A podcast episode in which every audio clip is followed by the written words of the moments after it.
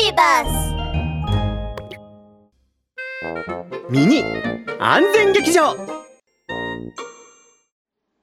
山猫さん最近ショッピングモールで起きていた窃盗事件は全てあなたの仕業ですね。正直に言いなさい、はあ、本当に俺はついてないな。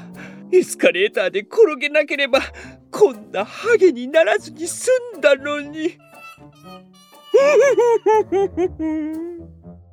これはついてるついてないとかの話ではないんです。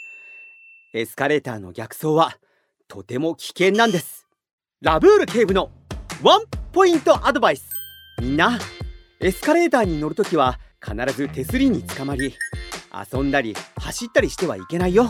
もちろん逆走はとっても危険なので絶対にやっちゃダメだ。ワン